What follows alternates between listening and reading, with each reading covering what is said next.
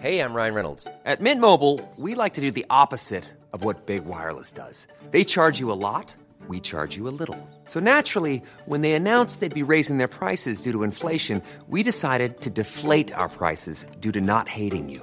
That's right. We're cutting the price of Mint Unlimited from $30 a month to just $15 a month. Give it a try at mintmobile.com slash switch. $45 upfront for three months plus taxes and fees. Promo rate for new customers for limited time. Unlimited more than 40 gigabytes per month. Slows. Full terms at mintmobile.com.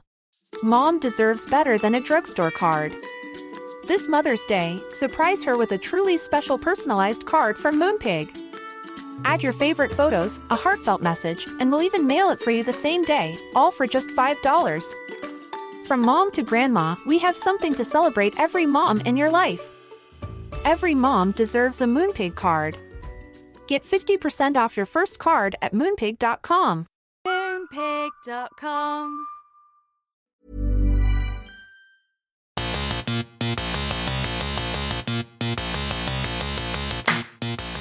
Good morning, good afternoon, good evening, wherever you are. I'm Russell Tovey, And I'm Robert Diamond. and this is Talk Art. Welcome to Talk Art. Hi, how are you, Rob? I'm good. I'm alive. Well, so am I. I know, but I'm feeling like really alive today Tell us why. because I was in hospital like for What? ages. Yeah, I was really sick. I didn't know that. Yes, you did, you evil witch. You why did was you in know that. hospital, Rob? Uh, I had meningitis. Oh, God. But I survived. And the interesting thing is, I've been on the Meningitis Now website. That's the charity, and um, so many people our age actually have it. Like um, that really great TV presenter Lisa Snowdon. Lisa Snowdon had Right. it, and she's an ambassador for it. And actually, our guest today, I think her daughter even had it um, not that long ago. Did indeed. Yep. Oh, shh, shh, shh. I love it when our guests start when talking I guess pipe in. So, um, anyway, I'm alive. I'm feeling really happy. Good. Are you still feral? Are you passing it? feral? That's not Yeah, horrible. you When would passed it on to Diamond be us, or- feral? That is so mean. Everyone write in and complain. Thank Yeah, you. do, do. So, our guest today is someone that I have known pretty much since I started going to the galleries, um, maybe when I was like 22, 23, early 2000s. And um, she's someone that always made me feel very, very welcome. And it was at a time when I was a bit nervous. I used to turn up at like Maureen Paley or White Cube or all these shows, The Approach, uh, galleries like that, and in London. And I would always be a bit nervous because I felt like everyone was a bit cooler than me. And um, I still hadn't made friends yet. And Louisa was somebody that I would often bump into, and she was always so friendly, so enthusiastic, and um, had a similar kind of joy about art that I myself have. And I get a bit carried away sometimes and can be very like, I love you, I love you to artists.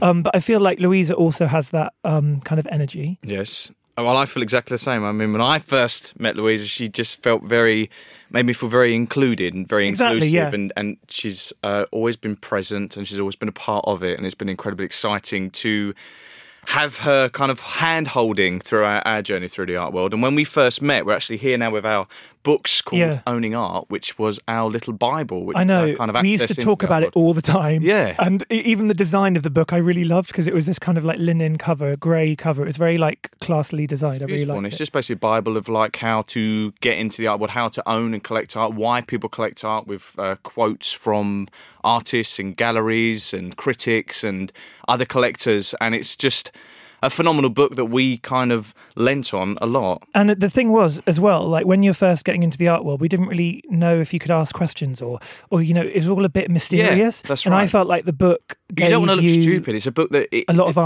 answers. isn't elitist. I think- Exactly, I think I think our guest is not elitist and very uh, Yeah, welcoming to anybody, and really wants people to own art and collect art and be part of this world and enjoy art, and not in a level where you need to be hyper.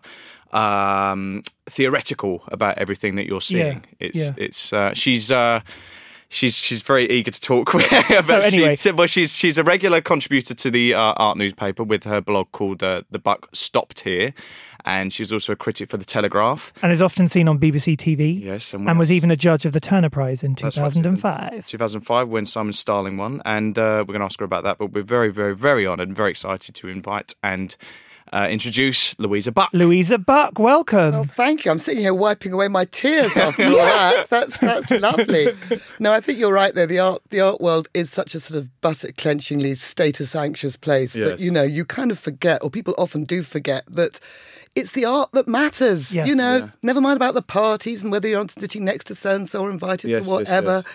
it's the art and the artists as what what makes us love it so much. Do you come across uh, like young collectors like us a lot? Have you seen people over the years that have been quite green and then it's changed so much. You know, when I first came into the art world, when you know dinosaurs roamed the earth in the, in the oh with the cave paintings? That's right. Yeah, yeah, okay, yeah, yeah. There's nice Neolithic cave paintings. no, but you know, just a little bit after that, in the kind of early '80s, it was very different. It was a tiny, you know, progressive art was a tiny, tiny world. It crossed over with club life. We had the neo naturists. We had Grayson Perry. We had, mm-hmm. you know, young artists in squats. Mm-hmm. Then there was the Lisson Gallery lot, all being kind of you know Anish Kapoorish, and, and but they were relatively young then too. Got it. And that was kind of it. There was a couple of galleries on Cork Street. Maureen Paley out is pretty much the only one. Mm-hmm. And you know, it was tiny. So there weren't collectors as such. People bought art, people bartered for art.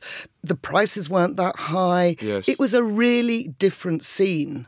Do you think it was more based on true passion for what it was like? You, you know, like it's like and they say artists have to make art. That's what they have to do. And if that that time feels to me nostalgia wise like that is a situation, whereas now maybe because it's a commodity inverted commas that it doesn't feel like it has that drive as much. Like if people were struggling as much now as they seem to be then, would they still be making the art that they would be making now? I think it's so diff- difficult to tell because I mean I came in just pre YBA, so yeah, it was very bloke in old bloke in suit, Yeah. Cork Street. Artists waited to be discovered with a sort of you know finger pointing from the sky, you know, with a pinstripe sleeve. uh, it was it was really very elitist, very male, very snobby, um, you know. And then you had this you had this whole kind of explosion of the YBAs. I mean, it, of course, it's become a brand name. Of course, they don't know, they're M- MABA, middle aged British artists now. But yeah, you know, yeah. it really was very different. That there were obviously people who've been doing stuff in artist run spaces before. Of Yeah. course, people have broken through and been young. There had been young gallerists. There'd been trendy gallerists. Look at Robert Fraser or Mm. you know John Dunbar with Indica Gallery that gave Yoko Ono her first show. There was Oh, stuff really? going on before, but this whole idea that actually, if you were a young artist, you just went out and you bloody well did it for yourself. You weren't going to wait for some bloke in a suit to kind But of who was the bloke in the suit? Who was well, anointing you know, people? it was Anthony d'Offay, Leslie Waddington, Nicholas Right. Logsdail. it. I mean, yes, you did have Maureen Paley, you know, or Maureen O'Paley as she was then. Um, but Yeah. with her Really? buzz Yeah, cut- yeah, yeah. With her buzz cut haircut. You know, I mean, a whole different, no, no, no Buffon then. Yeah. Um, you know, so it's a whole different kind. It was a very different one. That's what I'm trying to say. So Yeah. young collectors, you know, young people, if they had money, bought trendy furniture Got it. or sort of Yeah. some kind of Bang & Olufsen speaker for their stereo. Art, they'd have some horrible framed poster on the wall. you know, there wasn't the art market there. You Mm. didn't have art fairs. You had the odd weird art fair in, in Earl's Court. I remember, you know, the, the neo-naturists and Grayson Perry having a stand on James Birch's in this Earl's Court art fair and looking so weird Yeah. and sticking out like a sore thumb. It was kind of magnificent. But, you know, it wasn't this art market like it is now. so this is pre-Tate Modern. This is pre-Charles this- Saatchi We're talking, we're talking Yeah. early 80s. We're talking Wow. 84, 85. Where did you come from? I mean, I came from Essex. Essex Oh. girl, me, yes. Where? Whereabouts? Colchester. Oh right, but you know I'm County. for Billericay. All my Well, family's out in Billtown. Billericay Dicky. Yeah, exactly. That's me. Maybe not. That is you. That is me, but back of the Ford Cortina. No, I mean, I was, I was, I was Colchester there, and then I went, then I went to, um, I- went to school in London, and then I went to college at Cambridge and Courtauld Institute. So I had a kind of academic training. Right, right. But I very quickly realised I wasn't going to be an artist. I Your mum was an artist, wasn't No, my mum just went to art school for a bit. Right, right, right. Um, she's kind of housewife basically. Never, Right. never really did much. But um, loved art though. how Um, did you how did you access that in Colchester? Well, I think you know, I I met there was a, a, guy called James Birch who ran a gallery in the New Kings Road and still does a bit of dealing now, but who's you know, a bit older than me. And he he he he like was around in my kind of group a bit in Essex, but very kind of exotic because he lived in London as well. Right. And when I came to London, I, when I finished at, at Cambridge, went to the Courtauld, came came to London. He was running a small gallery in the Kings Road. He was showing British surrealism. He was showing as Grayson Perry, the Binnie sisters, all kinds of very eclectic mix of people. Luciana Martinez, God rest her, who was Andrew Logan's sort of Oh, yeah. secretary in Alternative Miss World. Her ah. paintings. Yeah, yeah, so it was yeah. a very kind of bohemian world, and I thought, yes, this is what I want. I want to be around people making art. I wasn't in the, so much the in the sort of art school Got it. world. It was more the academic world stepping into this friend of mine who ran a gallery that interconnected. Leigh Bowery was there, Rachel Auburn was there. It was the whole kind of club life overlapping with art making. And that was my kind of entry point, really. Wow. And then I started working at the Tate and also working for City Limits, which is the lefty version of Time Out. Yeah, I remember seeing And I did the arts for them for a bit, and I was As a working at the critic? Tate- as a critic, Right. yeah, um, desperately hoping they wouldn't realise that my dad was a dodgy Tory MP for Colchester in Essex. Did they find out? they never did. Oh, no internet. No internet Yeah, in those days. pre-internet. Um, so you know, it was it was a funny old rickety existence, and you could be rickety in those days because Yeah. people could you know squat, people could be, live on the dole. It was a bit be- hand to mouth, It was, was much it? more hand to mouth and much Right. more possible. I mean, now you know everyone has to have a four hundred jobs. You're bedecked with debt if you go to art school. Mm. the art market has exploded. But if you run a gallery now. You've immediately got to do art fairs. You've got to have this kind of footfall. It's a whole different thing because the You've got to world has watch the auction houses Yeah, but I'm not going to get too misty eyed because I No. think also it was very patriarchal. It was very elitist.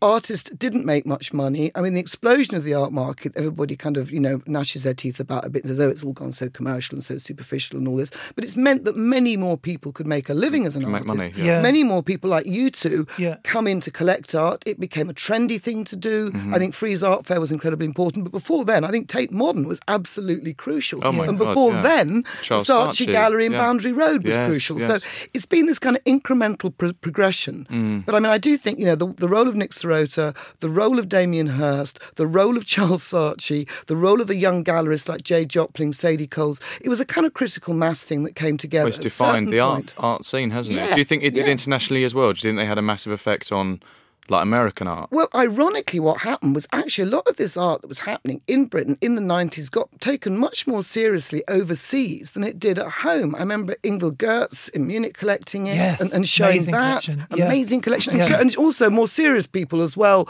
you know, who are not so easily, not more serious necessarily, but more less easily accessible film and video work, stuff that Charles Saatchi didn't like. Exactly, yeah. She did like. Yeah. Right. Apart from Charles Saatchi, there wasn't an awful lot of exposure happening here Mm. beyond the commercial gallery network. But then you had also gallerists in um, in, in in New York showing um, Mary Boone showing Yes. showing work, and and also again the British Council were really important. They had a couple of shows early on in Venice and also around the world of Yeah, I remember one young in- British Yeah. artists before they were called YBAs. But of their own collection, British. Well, no, or, or putting on shows um, in Just Italy and supporting across that. with Gillian Wearing. There was an amazing Michael Gillian Landy. Wearing, Tracey Emin. Um, oh, I can't remember who else. There was a few artists who all went to Japan. Yeah. with the British Council. Yeah, and there, and there Um, was the very maligned, brilliant show in in um in, in oh god, my brain's gone. Min- Minneapolis, I think it was. Oh, um, yes, exactly. Walker Arts Centre. Yes, yes, Which yes. okay was a bit corny because they put blown up blown up buildings on the front of the IRA blown up buildings on the front of the on the front of the um, Right. catalogue, and they had beef eaters. Apparently, people dressed up at the private view. It was all a bit like oof, but it was nonetheless a big explosion there. So I think you know back at home, apart from Charles Saatchi and Mm. commercial galleries, institutionally things lagged behind. Not Mm. because I think the Tate were particularly anti, but because just it didn't work like that. Everything Mm. had to go through committees, and it was all very kind of glacial slowness. Mm. So I think I mean, Tate Modern comes in 2000, then more big galleries come to town. London becomes a big contemporary commercial art hub Mm-hmm. and then Frieze happens so i'm kind of waffling on but you know it was a very kind of interesting ferment and i was lucky enough to be kind of lurking around during all that and seeing that different world I, something you mentioned about the patriarchy, and if you, a lot of the names you mentioned there are all male, you know, even Charles Saatchi, all of this. And then when I was thinking about when I first met you um, last night, I was I actually started making a list of everybody in the art world that had inspired me or been welcoming to me when I joined the art world. And literally, I wrote like 35 names, and they're all women. And what I find so interesting now, and I read this amazing article from 2006 where Alice Rawsthorn um, interviewed all the gallerists who were in London and female, and she was wondering she said that compared to other industries, the art world had actually become, by 2006, a place that women were able to be very successful in a way that they couldn't in other industries, particularly as a gallerist. And even though there's a big, um, you know, inequality between prices of male artists and women artists in the marketplace, um, often women artists. Um, works will sell for less at auction, things like that. But they were saying that galleries, you could actually be a leader. And there were many examples, you know, like Sadie Coles, Maureen Paley, Victoria Miro, Marian Goodman, Marian Goodman. There's literally so many. Yes. And actually, all the people that I felt welcomed by were curators, and they were all leading, like uh, Margot Heller, you know, Jenny Lomax, um, Polly Staple. It just goes on and on. And then these days, even people that inspire me now, like Vanessa Carlos, they're all women. Yeah. And um, why do you think that is? And, and did you find in art criticism the same um, thing, or was it more male-led art criticism? Well, I mean, apart from Sarah Kent, And I mean, I'm talking about the UK here. Obviously, Yeah, many yeah. great art critics, you know, across uh, and in America especially. Um, Yes. but I think America was always ahead of the ahead of the game in that particular. You do think in, in, in terms of writing and writers, Right, and academics, and feminism. And I mean, there were many great feminists here. Don't get me wrong. I mean, Yeah. but but I think I think you know, the, the the critic thing, the newspaper thing. I'm, I'm thinking you know, that it was still very blokey. Apart from Sarah and me, now it's much more of a mixed mixed field um, in the mainstream journalist world. I would still say though. It's only very recently that you've got, um, you know, Maria Balshaw, Frances Morris at the very top, Top, of yeah. the institutional directorial Yeah, tree. yeah. You know, it was always men, and still, if you look across the world at the great institutions, the great museums, it's still very male dominated. But yes, you're absolutely right. There are many, many female galleries, and actually were also Ileana Sonnabend. You know, very sort of, Yes. I mean, uh, pion- excuse me, pioneering, pioneering women. And I mean, I can't. I think perhaps it's because it's it's a tricky one. I mean, I think it becomes like a sort of family, the gallery thing too. And I think there's a sort of there's you know there's sort of matriarchy within that. And I think mm. Right. On the other hand, the art world is very unsympathetic towards people having children. And I do think it's very. I mean, I've got three, Still. and it's really hard. Well, it's just logistically really hard. Mm. You know, it's a punishing old. I think any big business is, and art, the art the art world has become a huge business. But you know, one thinks But about you have to be present, don't you? you the have to be present, Yeah. and also I think being an artist, it's really difficult to be Mm. a, be an artist as a mother with with kids, particularly if you've got more than one. I mean, Phyllida Barlow brought up her kids and then became, you know, then then then hit went into the market. Yeah. I mean, she's always an artist artist. She taught, you know, she was very much practicing making her work. But you know, I think it's, that seems to be a trend, tricky. isn't it, with female artists as well? That they kind of. I read an article the other day about saying that female artists stagnate at a certain age and then they're rediscovered. And you look at people like Rose Wylie, and you mentioned Phil Barlow, that later on in life, if they if they have children, then they have to wait until they get their Well, you know, their husbands, their husbands. I mean, I think I think in the case of Phyllida, it was sort of it was a mutual thing. But you know, certainly with Rose, you know, her, she she stepped back, and her husband Roy, yeah. Roy made Roy, who's a wonderful, wonderful Yes, artist. yes, Roy yes. said, made you know, was was the practicing when he did the writing and Yeah. the, the, the mm. teaching, all this. I mean, I think you know, there's you, case by case basis, but I think overall, yes, of course, it, the, the the art world is very much now, you know.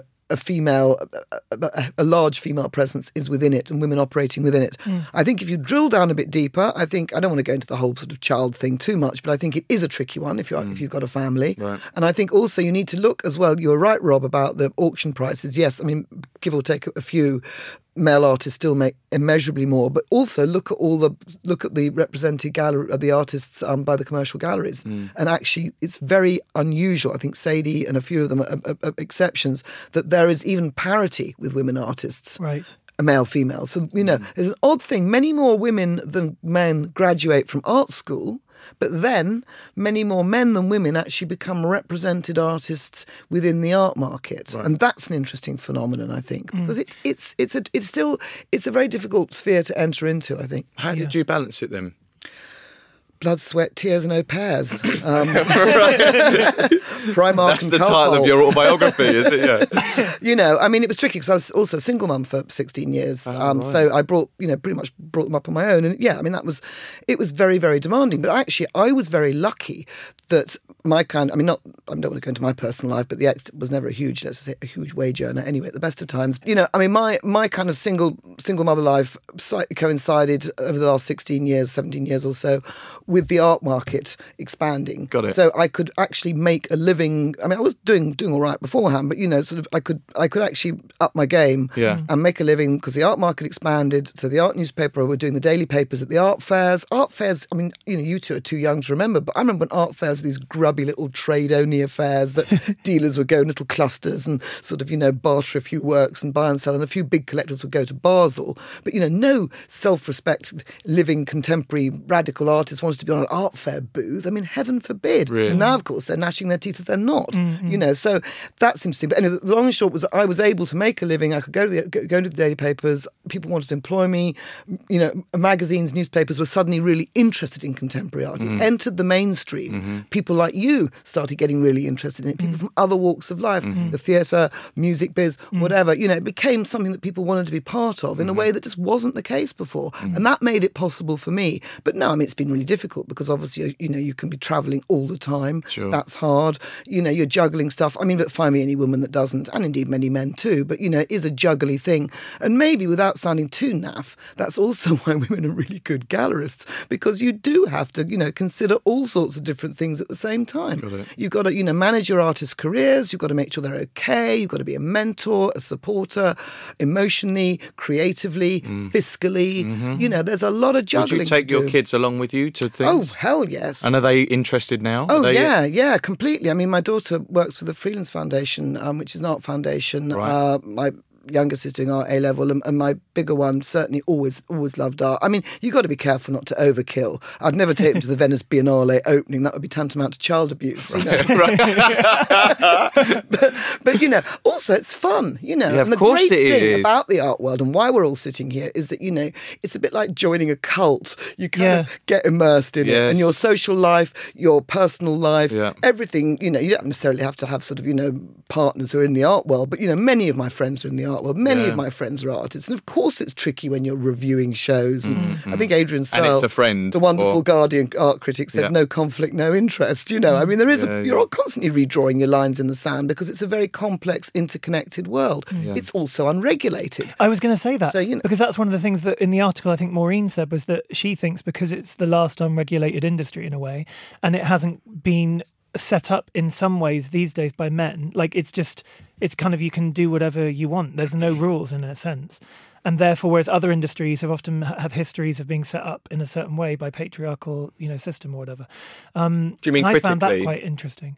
Well, just the art world is just unregulated. Well, I mean, I mean- it's unregulated. Yeah, no, Rob means absolutely, literally. Stuff goes on in the art world that would be completely illegal anywhere else. You know, market building, insider The trading, trading, Mm. the fact that you know everything. Even when an artist is, you know, brings in millions of pounds to a gallery, it's on a handshake. There are very few legal binding contracts, which means, of course, an artist can walk. Yeah. I mean, this happens a lot in the art world. That you know, a gallery, a smaller gallery, will will will find an artist at art school, bring them on, support them, and then you know, just as they're on the cusp of really making making it big in the art scene, you know, a larger gallery will just come along and pluck them away, and off they'll go to you know a much much larger mega gallery. Is When- that changing then? You- Can you see a change in that? Because that has been that a- has been the case, but the also- trend but like, what's- recently. But Isn't what's it? interesting is that that does happen, um, and then of course you know because but then it can be tricky also with a gallery that's a smaller gallery. Either you get the fact that one larger. More prominent artists might be, you know, getting all the attention that the other artists also mm. need, Yes. or reciprocally, you get the fact that the larger artist is actually bankrolling the enterprise and Got it. feeling resentful about that. On the other hand, you're right. You're right, though, that, that Russell, there is there is a slight change in that some artists actually now want to have a bit of both. They want perhaps the high end mega gallery managing their career, And but the also, feel. but they want also exactly they want to be in a smaller space, Mm. Like say Vanessa Carlos, mm. the wonderful founder of Condo, mm. fantastic gallerist, Yeah. Mm-hmm. um, who you know has has some has some fantastic artists who who are also doing big stuff elsewhere, but they like the sense of being able to be with their peers. Yep. You know, show show with a gallery that's very sympathetic to Mm-hmm. their ethos, um, that, that, that shows other artists, their contemporaries that they Mm-hmm. respect. So you know, I think it's a very it's a very mixed ecosystem. And it is important, I think, if you're like a 30 year old artist or a 35 year old artist and you suddenly become massively successful, to then suddenly sort of leave all your peers and would just be so insane. I mean, it would be like just, I just think it's the wrong thing to do because then, Well, there's still ambition, isn't it? I guess it comes Yeah. down to how ambitious you are and where so, where, yeah. where you want to project yourself. And I feel like I feel like it's been tried and tested. So a lot of artists have seen that happen, and then it's sort of they've crashed and burned, or they, they've gone out of favour because if they've boomed too high too quick, and then people aren't interested anymore. And what's nice about staying with the boutiques is that through them. If they're inclusive and they they they like their friends and the other people on the roster, is that people collectors or gallerists or whoever go to see the art of their work and then they by proxy see everyone else's artwork on the roster Yeah. which is an amazing thing and that which gives them other done a lot, artists haven't you? You've learned, yeah, you've discovered loads of artists. yeah through like really loving one artist and then go into that gallery space and then suddenly seeing oh cool who's this person who's this person and the best artists I've met are the ones who are like, oh, if you like this, then you should meet this person. Mm. They're my favourite artists. Do you know what I mean? That are supporting their friends. Yeah, and the, I think the art, overall the art world runs on relationships. Yes. you know, I mean, it really does, and it runs on conversations. It runs on relationships. It isn't regulated, so it means that people. I mean, there is a bad thing, as I said. You know, artists can walk off and leave a gallery. That's sort of going, God, I you know, I spent twenty years supporting Yeah. this person. They've gone. Or on the other hand, you know, an artist can have a bad, a, a fallow period, Mm. and, and you know, if they're with a gallery that is not so sympathetic, they might get the heave ho co as well. Yes, I mean, yes, it's, it's and there's no real protection there. But by and large, the fluidity I think is why we all love it. It mm. is based on relationships. It is based on on artists recommending other artists. A really good gallery, galleries that have lasted a long time, like the Lisson Gallery, like Maureen, like Sadie Coles, is because the gallerists will listen to their artists, Yes. and artists will recommend other artists. Yeah. Artists will bring other artists in, mm. and a really good gallery will encourage, will actually be collegiate with other galleries mm. also, and that's happening more and more, particularly It as is, money yeah. gets tighter and tighter. Yeah. I think particularly in that very middle bit of the sandwich, you know, you've got the high end, you know, corporate kind of guys who are like almost global franchises and they just roll along in like a multi, sort of, you know, huge, huge industry. Then you've got the very small artist run spaces, but you've got a big wedge in the middle Yeah. Yeah. of, of, of galleries who are, you know, really struggling. And actually they do become collegiate and their artists are collegiate because we're all human beings, we're all social. You know, it was sweet what you said to begin with about me, but I just feel like anybody who loves art, it's a broad church. We, there's room for all of us. You Yeah, know, let's yeah. not get all proprietorial and protective. It's like writers, you know, the more art writers there are, the better. Yeah. You don't want someone actually nicking your job, obviously, but you know, you, you, you want to recommend people and spread the love basically because, you know, we'd all be making much more money doing something else, Yeah. probably. Mm. We do it because we love it. Mm, mm, hey, I'm Ryan Reynolds. At Mint Mobile, we like to do the opposite of what Big Wireless does. They charge you a lot, we charge you a little. So naturally, when they announced they'd be raising their prices due to inflation, we decided to deflate our prices due to not hating you. That's right. We're cutting the price of Mint Unlimited from $30 a month to just $15 a month. Give it a try at mintmobile.com slash switch. $45 upfront for three months plus taxes and fees. Promo rate for new customers for limited time. Unlimited more than 40 gigabytes per month. Slows. Full terms at mintmobile.com. Mom deserves better than a drugstore card. This Mother's Day, surprise her with a truly special personalized card from Moonpig. Add your favorite photos, a heartfelt message, and we'll even mail it for you the same day, all for just $5. From mom to grandma, we have something to celebrate every mom in your life. Every mom deserves a Moonpig card. Get 50% off your first card at moonpig.com. Moonpig.com. So something that you did in 2005, you were a judge on the Turner Prize, Mm-hmm. and the Turner Prize to me has always been this very. Um, it was something that I used to sort of look to, you know, when I was learning about art to sort of see. It's almost like a kind of gold star or something, isn't it? Um, and each year you have four artists, and often the the shows used to be at the Tate, didn't they? Yeah. Um, but these days they actually travel, and I think this September it'll be in Margate, where our new gallery is. Very Yeah, exciting. But the year you did it, you had one of my all-time favorite artists, who's Gillian Carnegie. Well, yeah. I love her paintings. Me too. So much. Me too. I think she's incredible. And And who else did you have? You had Simon Starling, it was who Simon actually Starling won. won it. Um, it was it was Darren Almond, uh, Gillian Carnegie, uh, Mar- um, Jim Lambie. That's- Yeah, it was those I think four. Yeah, yeah, yeah. that four. Yeah, That's- great four. That's why my memory so, seems so long ago now, and it was Yeah. kind of a different time a bit. I mean, the Turner Prize. I actually you only get asked to judge it once. It's like Right. one of those things. Thank Oh, do you? I didn't know that. yeah, I mean, well, maybe maybe they'll start ro- rotating us around again. But so far, and it is it is kind of a blessing and a curse. But obviously, it's nice to get asked, and you feel like you know, woohoo, thank you very much. But actually, I turned it down a couple of times before then because I really hated the fact that until it was either my year or the year before.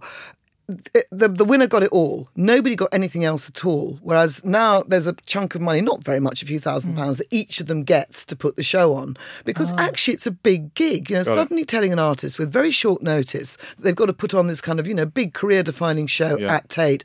Of course, they say it's a sample show. And of course, you know, on the on the on the rules of the Tate, on the rules of the Turner Prize, it's awarded on the strength of a show that the artist had anywhere done, over yeah. the last 12 months. Got it. But of course, they've got to do a good show at, at the Tate or, Tate or wherever it is. It's been in Yes. Hull, it's been in Northern Ireland, it's been But a lot of the time, been in it's the work that had come from that defining show that they got nominated for that gets put in there, right? Well, kind of, but they've also some of the quite a lot. They quite a lot of the time, you know, a it may not be possible, and b they want to make a good show because artists don't really want to just regurgitate their old stuff. They want to do something new and Yeah. something, you know, something that's going to be good, or at Mm. least something that's going to make a good show. And of course, then you've got the other problem where you've got these four artists who are chosen by a jury, a highly subjective jury. I mean, without giving away too many state secrets, um, but I will anyway. Who cares? It was so long ago. I mean, I was a huge fan of Gillian Carnegie, and, uh, and actually, once I got her on the shortlist, I mean, I really respected and admired the other artists as well, and I was very happy that they were there. Yeah. And I was happy with the shortlist. Actually, who won it, as far as I was concerned, was neither here nor there. Really, it was more getting a good shortlist that I felt proud of. Yes. Each of them. Yeah. And Darren had done this amazing show, the Auschwitz bus stops, Oh, which was that extraordinary show of getting the real bus stops from Auschwitz and installing them. And his work is so much about time and journey and memory. And it was just the most. I mean, sadly, he didn't put those in the in the final show at Tate for, the, for the Turner Prize. But anyway, that was that. Um, Jim Lambie was doing those amazing, you know, the, the floors and Love all this those floors. Yeah, the incredible floor assembled with the tape work. and yes, yeah. and, and also the work with the with with the found with belts and Yeah. paint and wall hangings. So that was really good. Simon Stein's always been a really interesting artist about that sort of wonderful, extraordinary journey to get the artwork at the end, and often it sort of goes through many different incarnations, both physically and conceptually.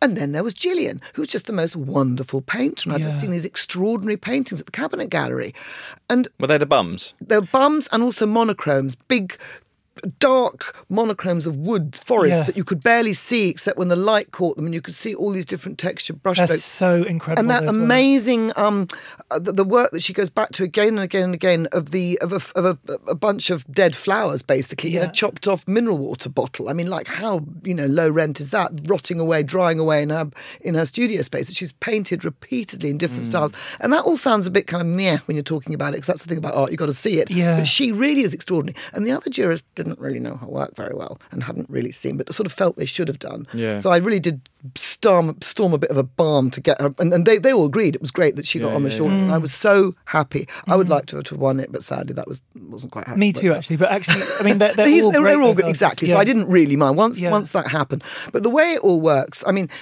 Now I think the Turner Prize has become one prize amongst many. It's there's, there's new contemporaries, there's Hugo Boss, there's there's many more shows, there's many more. There's a John Moores Prize. It's just I don't know. It just all seems to be more sort of fluid. It's not such a massive big deal. Right. It doesn't get so much media coverage. But in the old days, anyway, I, I went rambling off. But I, I, I didn't want to do it a couple of times before because they didn't get the they didn't get the a, a chunk of money, which was actually a really big deal. Because if you're represented by a big gallery, then you can immediately have a lovely show at Tate and it's all mm, fine. But if mm. you don't, if you're not, if you maybe don't have any representation at all, mm. or you know you, your gallerist is, is, is overseas, you're a bit like a lamb to the slaughter at the turn Yeah, Turner it's not a level playing some field, ca- is it's it? Not too level playing exposing, then, isn't it? Exposing. yeah. You're not get, getting the support, and also in my day, it was still sponsored by Channel Four. So you know, Oh, all these artists would have to be. I mean, Tate were a bit naive about it. They didn't realise that Needs to Channel be 4... media trained. Yeah, Yeah. well, Channel 4 needed Tate as much as Tate needed Channel 4. Yeah, but Channel yeah. Tate was, I think, so kind of overwhelmingly grateful that Channel 4 were giving them all this profile that the artists were kind of slightly flung in Yeah, to yeah. doing, having camera crews in their studios. You know, how, you know, how, well, you of all people, Russell, know how intrusive, you know, Mm-hmm. telly is and cameras and all that. And I mean, you know, if you're an artist, that's not part of your gig. It may be, Mm. but it may well you know not what be. I've, I found quite interesting actually doing this um, podcast is that there's certain artists that I thought would have just come on straight away, and they actually say they hardly do any audio or video interviews. Like there's two or three Hmm. who I didn't even realize they never they've never really done any. They only do um, you know like magazine articles, which I find so fascinating these days. I love that though about them. I was like that's so cool that you can actually not do a you know a video or audio interview. But also, Yeah. you know, back back in my day, I mean, artists didn't really, you know, it wasn't part of the remit. You didn't have to if you if you No, exactly. if you were successful as an artist. I mean, I'm put- doing parentheses here because successful, I mean, kind of profile wise. Because Yeah. obviously, there's many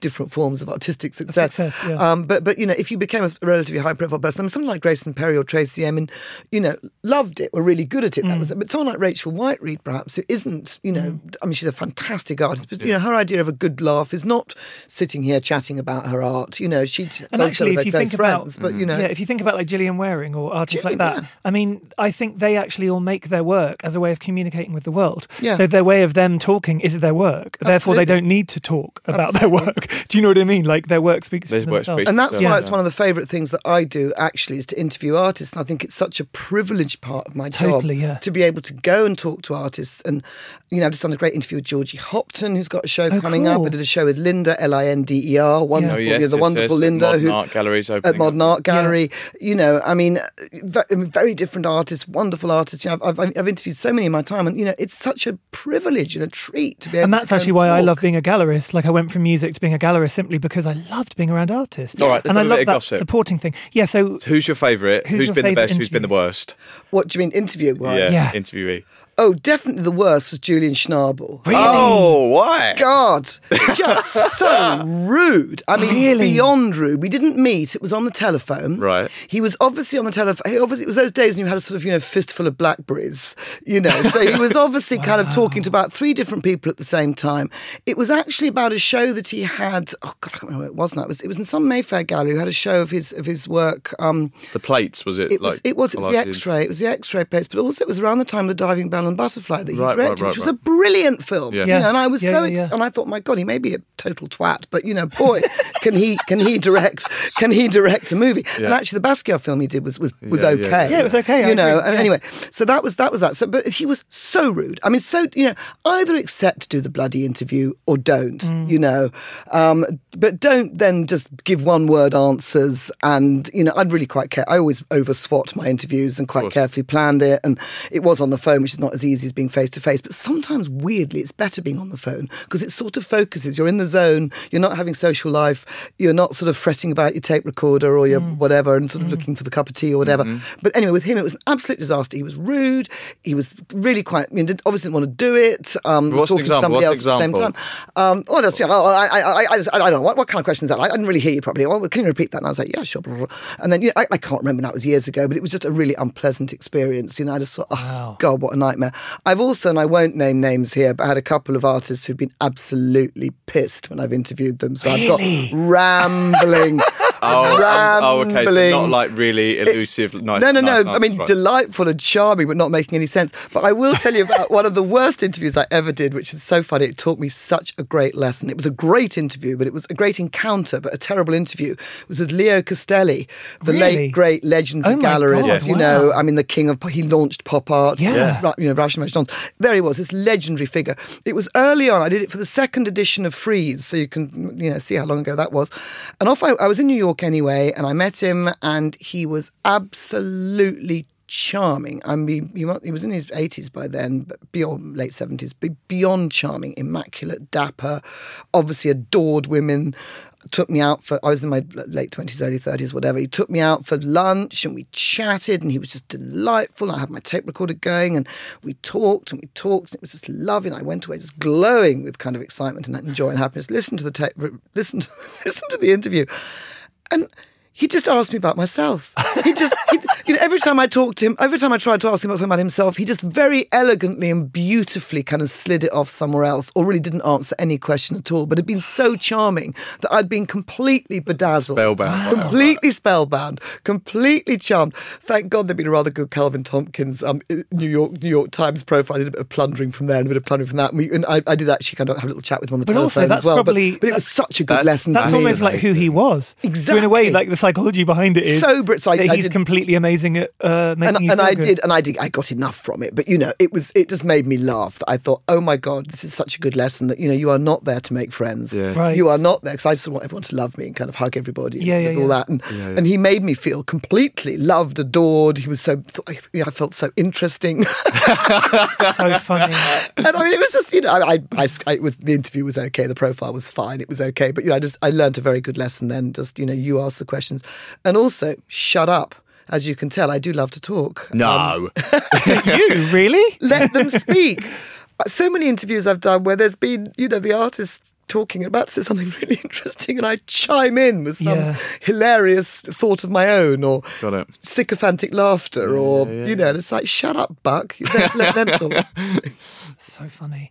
You've just reminded me that I was in Venice years ago during the Biennale with Maureen Paley, and we were walking through St Mark's Square, and we bumped into Norman Rosenthal. I'm just going to name drop now. This is Oh a very yes, silly lovely story. Norman, Storm Norman. So, and he just curated a show for Julian Schnabel, and it was in that amazing like palazzo thing off the main St Mark's Square. Yeah, yeah. So Maureen was like, "Oh, I haven't seen the show yet. When's it opening?" And he was like, "Oh, tomorrow. Why don't you just come in now?" We go in. Julian's there, like looking at the installation with Leonardo DiCaprio, his girlfriend at the time, who was some actress. I've forgotten her name. Oh. Not uh, Blake Lively. Oh, right. She was off Gossip Girl or Yeah. something. And then Naomi Campbell and Naomi Campbell's Russian boyfriend. And we were just stood there and I was like, what am I doing here? and Stella then, Street. And then, no, but he, he just arrived and he was showing his friends around the show. So we walked around the whole show with him doing long speeches about each painting with Naomi Campbell and Leonardo DiCaprio. It's from the weirdest moments. What was he saying? Anything interesting? I don't think that. I can't was- remember. You see, ju- yeah. isn't that telling? Yeah, but, um, but Maureen and I, we just kept looking at each other, thinking, like, "Why are we here? We'd literally gone, gone for lunch or something." Oh, but the art we world ended is up so fun. Venice, so weird. Venice does. You do have some weird stuff in Venice. I remember once um, in the old days in Venice, everybody now goes to the um, oh god, what's the hotel? They all go to the. the, The Dan, is it? Or no, it's not the Danieli. Danieli. No, no, no. Oh. There's one. The the the the the, the, bar, the bar, the hotel Oh, yeah, bar, the hotel terrace. bar, Everyone yeah. ends up on the terrace at the Yes. bar now. So wherever you've been, you end up on the terrace at the bar.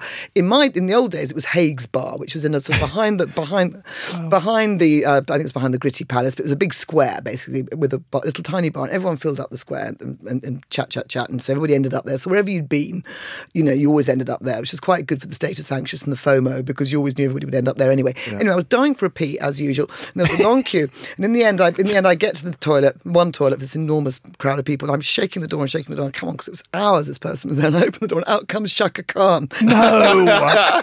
And I did go, ooh, Chaka Khan. yeah, this? She didn't look very, didn't look very amused. I think there'd been some big, um, big gala for, for Derek Jarman, and she'd been there with Liz Taylor, and they'd, they'd been there. Whatever. And I just thought, you know, She only in Venice world. do you Yeah, rattle a toilet door and out comes Chaka, Khan. Brilliant. Chaka, Heaven. Chaka played live a few years ago in Miami about four times. I kept uh, every event I went to, she was singing. What, it. at there was the White Cube yeah, party, Basel, right? Miami. Right, White right, Cube had her, and then she was somewhere else.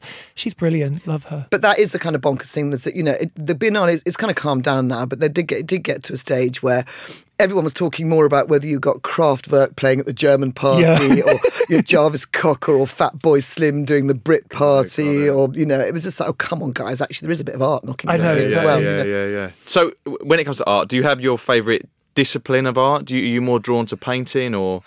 God, it is so difficult. You know, I mean, I.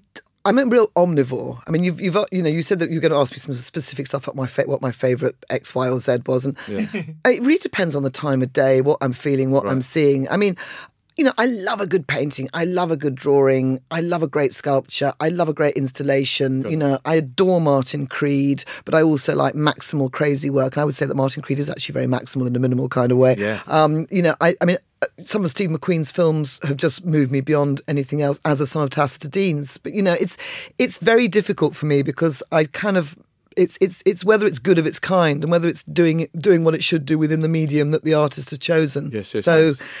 I can't say right across the board. I love it all. And do you collect? I mean, I- don't. I I own art. Yes. Um, I have bought art. Yes. I have commissioned art. But Yes. the art world has changed. A, I have, you know, freelance journalism. You don't have much disposable income, particularly you know, single mum, three kids. But yes, I've bought lots of art in my time. Not so much now. I've commissioned art. I mean, when I was um, Well, you wrote a book on it. yeah, but but that's yeah, and then of course, I mean, there's quite a funny story about that actually, because I, I Grayson Perry is an old friend from way before he became Mr. Mr. Mr. Famous successful artist. And when I was pregnant with my now seven, my, now 27 year old, I said to Grayson, who, had, who was then a mate, not remotely known in the art world, and I said, make me something, you know, because I'm going to have this baby. It's just extraordinary that I'm going to become a mother. Wow. Um, here's a couple of hundred quid. Make me a plate or a mug or something. He made me this enormous pot with me giving birth all over it. I mean, very niche market if ever I wanted, which I don't resell it. Um, and I still have this treasured, wonderful, great big pot with, with me giving birth. Very And you live with it, that's- that's- oh yeah, it's in my bathroom on a shelf. And then I've Wow. got. He made me another great plate called "The Face of a Man is My Rightful Throne," which is extremely rude, as you can imagine. um, no, I've got quite a few. So, but that was back in the day, you know. I mean, now, now, now it's very difficult because because I'm quite old and all that, you know, I've known people a long time, and you know, you can't say here's a couple of hundred quid, make me Mm. something when they when their market price is a tele, a tele an international telephone number was worth of zeros. Got it. So you know, you've got to be careful about all that. Um, and I, I don't, but you know, I'll buy works on paper. Yeah, I do I'm always doing allied editions at Frieze is one of my faves. Yes, or if there's a, you know, I mean, like I bought a beautiful Camille Henrot work on paper from the Chisenhale Yes. editions. So you And know, Studio Voltaire have got Studio Voltaire, editions. I so adore. many. and Whitechapel. I mean, I got, I bought, um, yes, now now a Monster Chetwynd, then Marvin Gaye, Yeah, yeah, yeah. Chetwynd from Voltaire. Yeah. So I'll do that because it's hundreds of pounds, or Yeah. you know.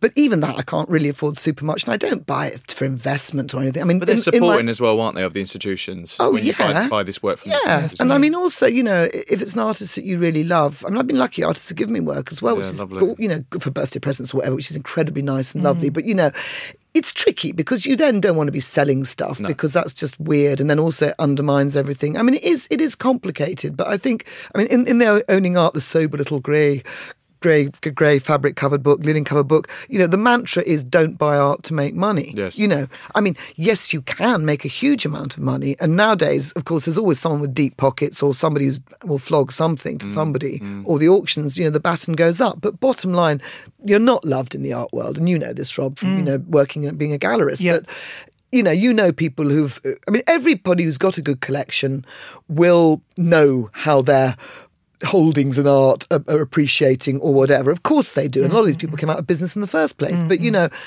they're not doing it predominantly for that reason, and I think that is so crucial. And actually, there's an amazing quote in the book from from Barbara Gladstone. Weirdly, her quotes in your book are like the ones that really resonate with me, probably she's so- because I'm a gallerist, but she's so eloquent. She's so smart. Um, so smart. But one of them just said, like, art is not a stock and should not be treated as such. And part of the problem is that people begin to talk about it like a stock.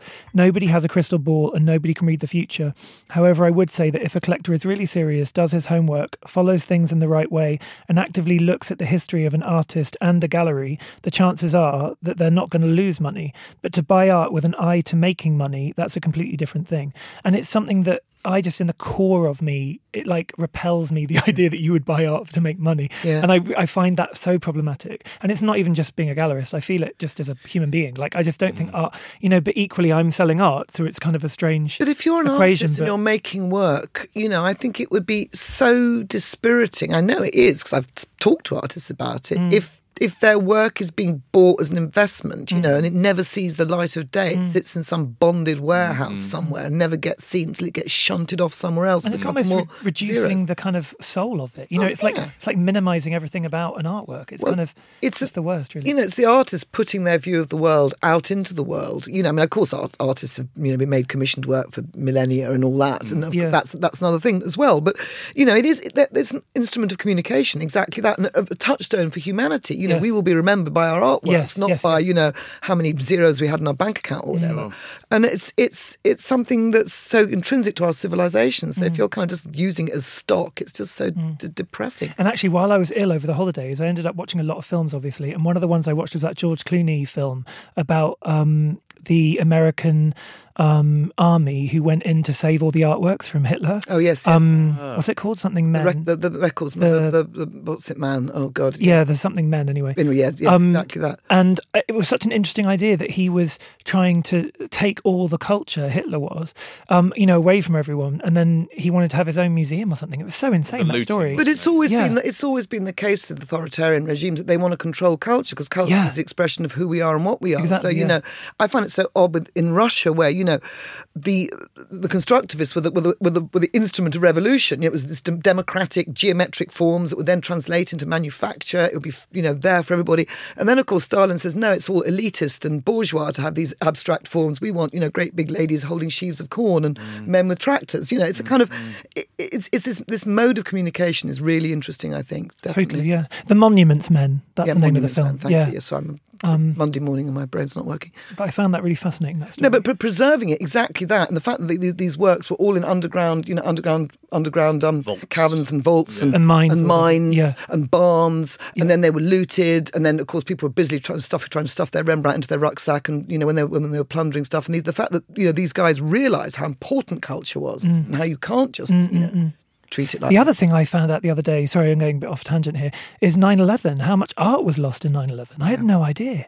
It was like some crazy figure of, of art that was lost because of all the corporate collections and everything. Yeah, no, I, So I, I didn't realise that actually, but I guess Yeah. once I was thinking about the No, I know human you think cost, about the human and cost, I know exactly. I mean, you know, having said that, I'm not not in any way wishing to belittle these terrible cataclysmic events, but you know, culture gets lost, culture gets Yeah. found, culture mm, gets Yes. made. It's part of the kind of weft and warp of our existence. Yes. So going back right to the beginning of our conversations when you were talking about, you know, the art world when I entered it, I mean, our society has changed. You know, we've got the internet. I mean, I'm pre-internet Ins- for God's ins- sake. Well, I I'm was saying when you wrote pre-mobile this phone. book was pre-digital. Yeah, like, I mean, you know, revolution, wasn't it? I mean, I'm, I'm very happy with that book. I, I, I hope it's a bit like the sort of Mrs. Beeton's cookbook of, of No, but I collecting love art. it. That It, it is a sort of funny little Yeah. classic thing because it was very much about not not what to buy, but how to buy. But you know, the world is so changed, you know, and, and, and becomes global, you know, interconnected.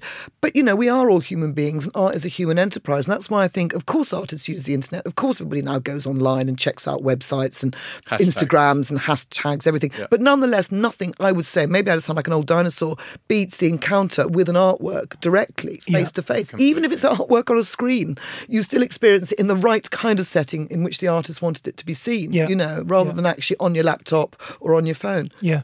So um, the last two questions before we um, tie this wonderful interview up um, are regular questions we ask all our guests. One is, what is your favourite colour? That is so difficult because I it know. changes according to the day. But it's so I mean, good. Today I'm wearing a flame red scarf and it's a freezing cold day, so It's a that is triumph. that is my favourite colour. but if I was in, in if it was the middle of the summer, I'd be loving that ultramarine blue of the Greek sea. So can I say both red and blue, please? Yes, you can. And the other question, Russ, do you want to do that one? The other question is, what is your art plunder? What would you try and steal if you could steal any painting and get away with it? In an art heist. Well, it would be quite a big art heist because it would be Velasquez Las Meninas in um, in uh, the Prado. Great. I would roll that up and take that away. That's an easy one And- to get out, Well, I know, easy peasy. You know, major, major um, epoch-changing artwork because it's everything. It's it's abstract. It's figurative. It's psychology. It's drama. Yeah. It's a time capsule. It's just brilliantly executed and it's perpetually enigmatic and wonderful and so modern while being so kind of timeless. is that a touchstone for you whenever you go there? Oh yeah, always, Yeah, always. wow. It's, I just stand there and kind of just. uh, It's it's just the most one of the most remarkable things ever made. I think. Wow. There are two things in my. I, I think that museum, the Prado, Yes. is pretty much my I mean, the favourite Goya museum black in the world. there, of course, I mean, are absolutely knockout as well, Totally. and the Hieronymus Bosch. I mean, you know, Yeah, it's yeah. a good, it's a good one-stop shop. Oh, it's such a great But you know, there's something about that particular painting that is just so endlessly fascinating to me. Got it. Wow. And are you writing any more books? At the moment, I'm I'm kind of on hold. I've got various ideas and plots, but the thing about writing books is, you know, I have a living to make, and it's very difficult because it is. It's a it's a huge enterprise. It's I'm doing the old doing the old journalism at the moment, Yeah. um, and, and doing a lot with that, and also a lot of a lot of radio and a lot of TV. So that's kind of using up my time. But um, I'm sure there'll be some more books in the pipeline. Well, Louisa Buck, thank you so much for You coming are on Talk. Art. Oh, we lo- we could just literally do a whole series with you because it's just fascinating. Um, good. but and actually, we just interviewed Martin Creed, so Oh, you should well. check that out. And we're out. just He's about brilliant. to have Julian Schnabel on. Oh yes, my best We're telling you send your love. Rip his dressing gown off. and here he is, Julian. Um, so ev- everybody listening to this, please um, check out Owning Art. It's the Contemporary Art Collector's Handbook by Louisa Buck and Judith Greer, and it's published by Owning Art. And um, there's also a number of other books that Louisa's done, which you'll also find. I did one on commissioning art as well, by published by Thames and Hudson, which is another kind of handbook jobby as well. She says butting in at the end. What Yeah, was the and Tate? that you did one for Tate, didn't you? What was that one? Yeah, that was called Moving Targets, the Right. user's guide to British art now, but it really was British art then because it was last published in 2000. So it's, you know, the, the artists are all still there, but it's, Yeah. they've done quite a lot since. Got Yeah. it, got it. And commissioning contemporary art has a beautiful orange cover. Um, so that's with Thames and Hudson, and it, you co-wrote it with Daniel McLean, the Yeah. art lawyer. He's a lawyer, and it's the same Um, designer as Owning Art, so it looks very pretty. And what's Yeah, your Instagram? My Instagram is at lubuck01. Got it. I, mean, I looked at your Instagram and you don't have a link to any. I know I've got to be more clued up about all that. Got it. Right. And talking of Instagram, please check out at Talk Art, and you can see images of everything that we've spoken about in today's episode. yes, thank you very much. We will be back very soon. Yes, big love, Louisa. Thank, you, Louisa. Thank you. Thank you. Bye. You've been listening to Talk Art with Robert Diament and Russell Tovey. Follow us on Instagram at Talk Art, where you can view images of all artworks discussed in this episode.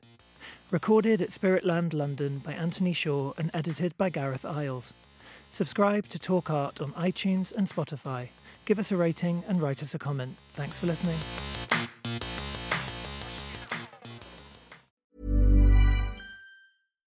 Mom deserves better than a drugstore card. This Mother's Day, surprise her with a truly special personalized card from Moonpig. Add your favorite photos, a heartfelt message, and we'll even mail it for you the same day, all for just $5. From mom to grandma, we have something to celebrate every mom in your life. Every mom deserves a Moonpig card. Get 50% off your first card at moonpig.com. Moonpig.com.